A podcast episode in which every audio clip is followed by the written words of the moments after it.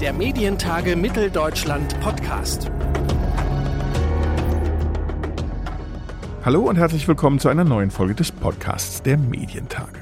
Der Online-Werbemarkt boomt, digitale Werbung macht laut Zentralverband der deutschen Werbewirtschaft inzwischen 45% der Werbeausgaben aus.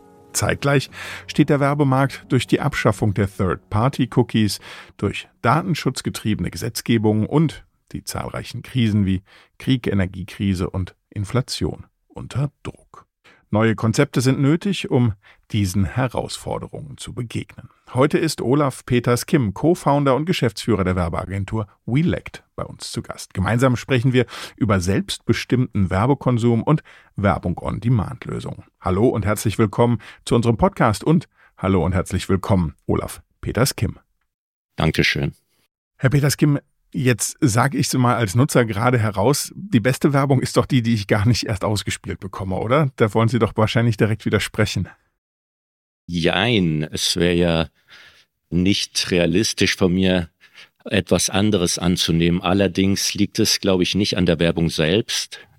Ich glaube, es liegt eher daran, dass wir in den letzten 20 Jahren von deutlich mehr Werbesignalen täglich angeschrieben und konfrontiert werden. Und da habe ich dann Verständnis dafür, dass viele Menschen eine gewisse Sättigung für die Rezeption von Werbung haben. Sie sprechen sich ja jetzt sehr, sehr deutlich für einen mündigen, für einen selbstbestimmt agierenden Nutzer im Netz aus und wollen dieses Prinzip auch auf den Werbekonsum übertragen. Wie genau? Was bedeutet Werbung on Demand? Genau, wir nennen das auch Choice-Driven Advertising. Wir glauben, dass andere Branchen das seit vielen Jahren vorgemacht haben und die Werbebranche eine der letzten ist, wo der Mensch, den wir ja mit Werbebotschaften erreichen möchten, noch keine Selbstbestimmung erfährt. Um die Frage jetzt endlich zu beantworten, in jeder Session online erlauben wir es den Nutzer oder den Menschen selbst zu entscheiden, welche Bewerbung für ihn relevant ist. Das heißt, er entscheidet immer selbst, ob es jetzt Werbung über ein Autounternehmen ist oder ein Supermarkt oder so und so weiter. Das heißt, ich habe eine Auswahl an verschiedenen Clips, aus denen ich entscheiden kann, will ich jetzt A, B oder C anschauen? Ganz genau. Da versuchen wir auch immer sehr limitiert zu halten. Wir versuchen, die Menschen nicht zu überfrachten. Das heißt, wir halten uns immer an 4 bis 6 Werbeangebote, damit die Menschen möglichst intuitiv oder aus dem Bauch hinaus entscheiden können. Und wie spricht diese Art der Werbeentscheidung, jetzt haben wir am Anfang über den Nutzer geredet, wie spricht der die Kundinnen und Kunden an? Also die Werbekunden? Das hat ein bisschen Überzeugungsarbeit gekostet. Es ist, glaube ich, kein Geheimnis, dass seit in den letzten 20 Jahren data-driven bzw. programmatische Werbung sowohl für die werbetreibenden Unternehmen als auch für das Ökosystem, sprich den AdTech-Unternehmen, die oberste Priorität hatte. Wir sind jetzt seit 6 Jahren in die entgegengesetzte Richtung gelaufen, nämlich haben gesagt, wir sammeln wirklich gar keine Daten, wir bilden keine Profile und lassen die Menschen selbst entscheiden. Und das hat uns etwas Überzeugungsarbeit gekostet. Aber wir wissen von Marktforschung, die wir jedes Jahr durchführen, wir wissen von den KPIs aller Kampagnen, die bei uns umgesetzt werden, dass die Menschen sehr dankbar sind für diese Art der Werbung und haben jetzt in den letzten Jahren es geschafft, dass die Werbetreibung diesen Ansatz verstehen und zu schätzen wissen, weil er sehr effizient ist. Noch ein letzter Punkt. Natürlich, als wir die Firma gegründet haben, wussten wir, dass es neue Datenschutz- oder Rahmenbedingungen geben wird. Also DSGVO, E-Privacy war ja vielen oder uns allen seit vielen Jahren bekannt. Uns hat aber auch ehrlicherweise geholfen, dass ein Unternehmen wie Apple mit IDFA und ATT die Rahmenbedingungen nochmal deutlich schwieriger oder es deutlich erschwert hat, Daten zu sammeln oder anzuwenden. Und auch ein Verbot, auch wenn er noch nicht umgesetzt wurde, von Third Parties bei Google Chrome, auch wenn er erst nächstes Jahr umgesetzt wird, hat uns dann doch bei den Werbetreibenden und den Agenturen geholfen, was ich natürlich nie erwartet hätte. Jetzt haben Sie sozusagen die Vorteile der unmittelbaren Folgen von Gesetzgebungen schon angesprochen, die Ihnen auch ein Stück weit in die Hände gespielt hat. Gleichzeitig kenne ich das immer von Gesprächen mit Menschen, die eben in Werbung arbeiten oder für große Unternehmen Budgets verantworten, die sind nach wie vor ja unheimlich zahlengetrieben. Sicherlich auch, weil sie es selber so in der Anwendung die letzten 20 Jahre nicht anders gelernt haben, aber gleichzeitig natürlich auch, weil sie einen Rechtfertigungsdruck haben. An welchen Stellen lassen die sich, weil sie eben gesagt haben, die lassen sich überzeugen, mit welchen Argumenten, das heißt, mit welchen Zahlen können sie die denn überzeugen? Also auch wir liefern Zahlen und können deswegen mit den KPIs, die gemessen werden, beweisen, wie gut die Werbung, die über Choice-Driven Advertising-Ansatz ausgeliefert wird, funktioniert. Also es ist nicht so, dass bei uns überhaupt kein datenbasiertes Marketing stattfindet. Der große Unterschied ist, dass wir nicht mit personenbezogenen Daten arbeiten.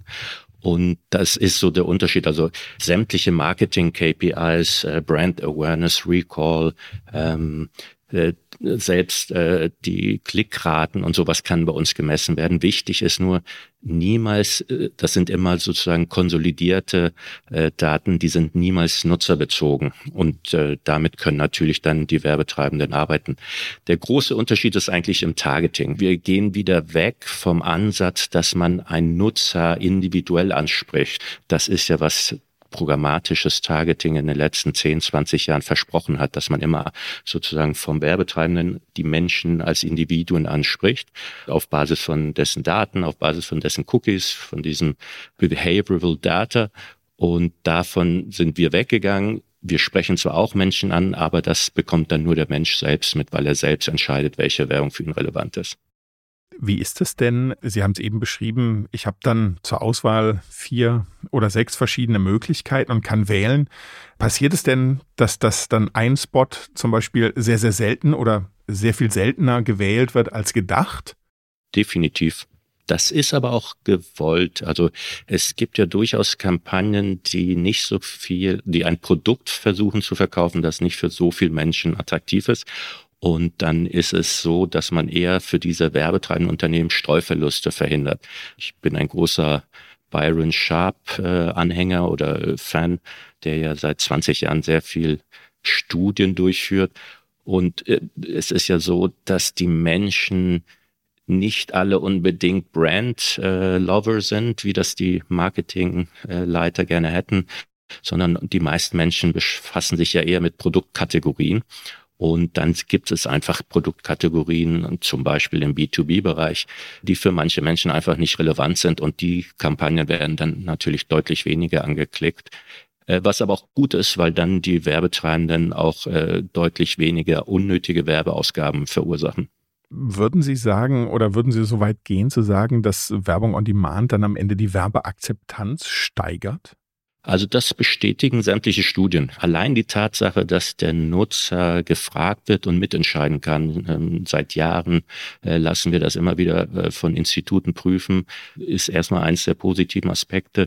Die Tatsache, dass einem nicht irgendeine Werbung vor die Nase gesetzt wird, wir glauben einfach, es ist nicht mehr zeitgemäß im Jahr 2023, den Menschen die Werbung aufzudrängen, und die Menschen wissen das tatsächlich zu schätzen. Ärgert Sie, dass das Google das Aus für die Werbecookies jetzt vorerst auf 2024 verschoben hat?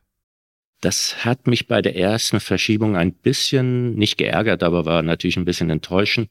Wir haben nur gemerkt, dass die ganzen Diskussionen und Gespräche rund um Sandbox und Google-Verschiebung jetzt doch für so viel Aufmerksamkeit bei den Werbetreibenden, bei den Agenturen geschaffen hat, dass die eigentliche Umsetzung für uns zum Glück nicht mehr relevant ist.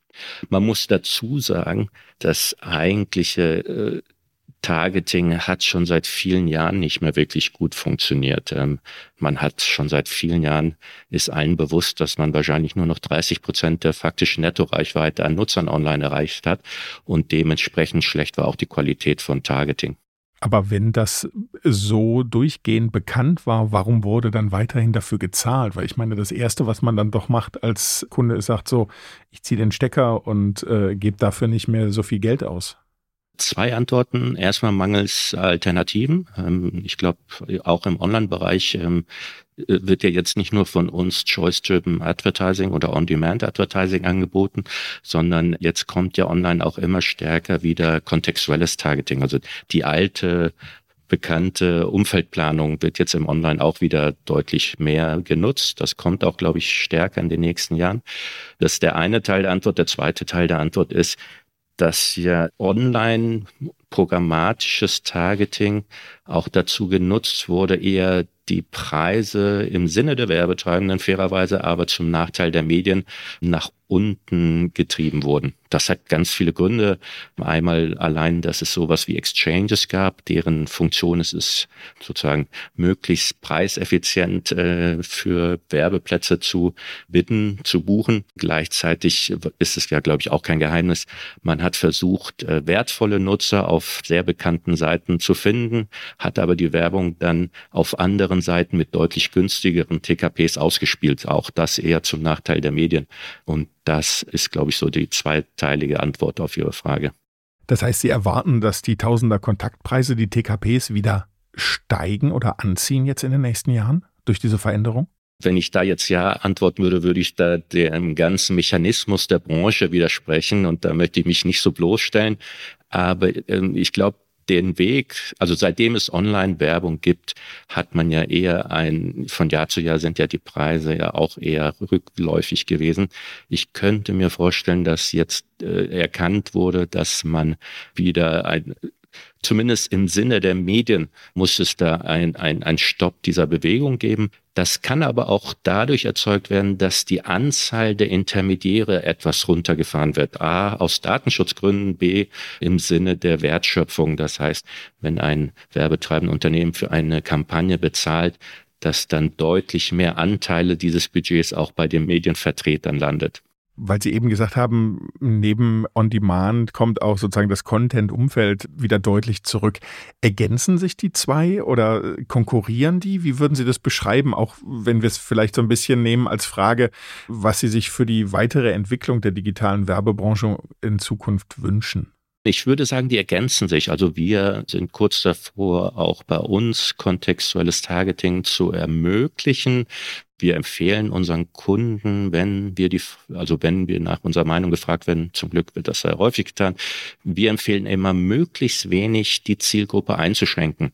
In dem Moment, wo ich aber kontextuelles Targeting durchführe, zum Beispiel, indem ich sage, ich möchte unbedingt bei Lesern oder Nutzern erscheinen, die gerade einen Artikel über Sport gelesen haben oder dabei sind zu lesen, dann reduziere ich in dem Moment sofort die Reichweite. Und am Ende des Tages muss es eigentlich das Ziel von allen Marketingentscheidern sein, möglichst viele Menschen mit den Werbebotschaften zu erreichen. Das sagt Olaf Peters-Kim, Gründer und Geschäftsführer der Agentur Welect. Vielen Dank für das Gespräch, sage ich. Vielen Dank. Sehr gern. Und neue Geschäftsmodelle und Innovationen, die stehen am 3. und 4. Mai auch auf der Tagesordnung der Medientage in Leipzig. Tickets gibt's unter anderem unter medientage-mitteldeutschland.de/Tickets. Mein Name ist Claudius Niesen und ich hoffe, wir sehen uns persönlich auf den MTM 23 und hören uns ansonsten in 2 Wochen wieder. Bis dahin, alles Gute. Der Medientage Mitteldeutschland Podcast.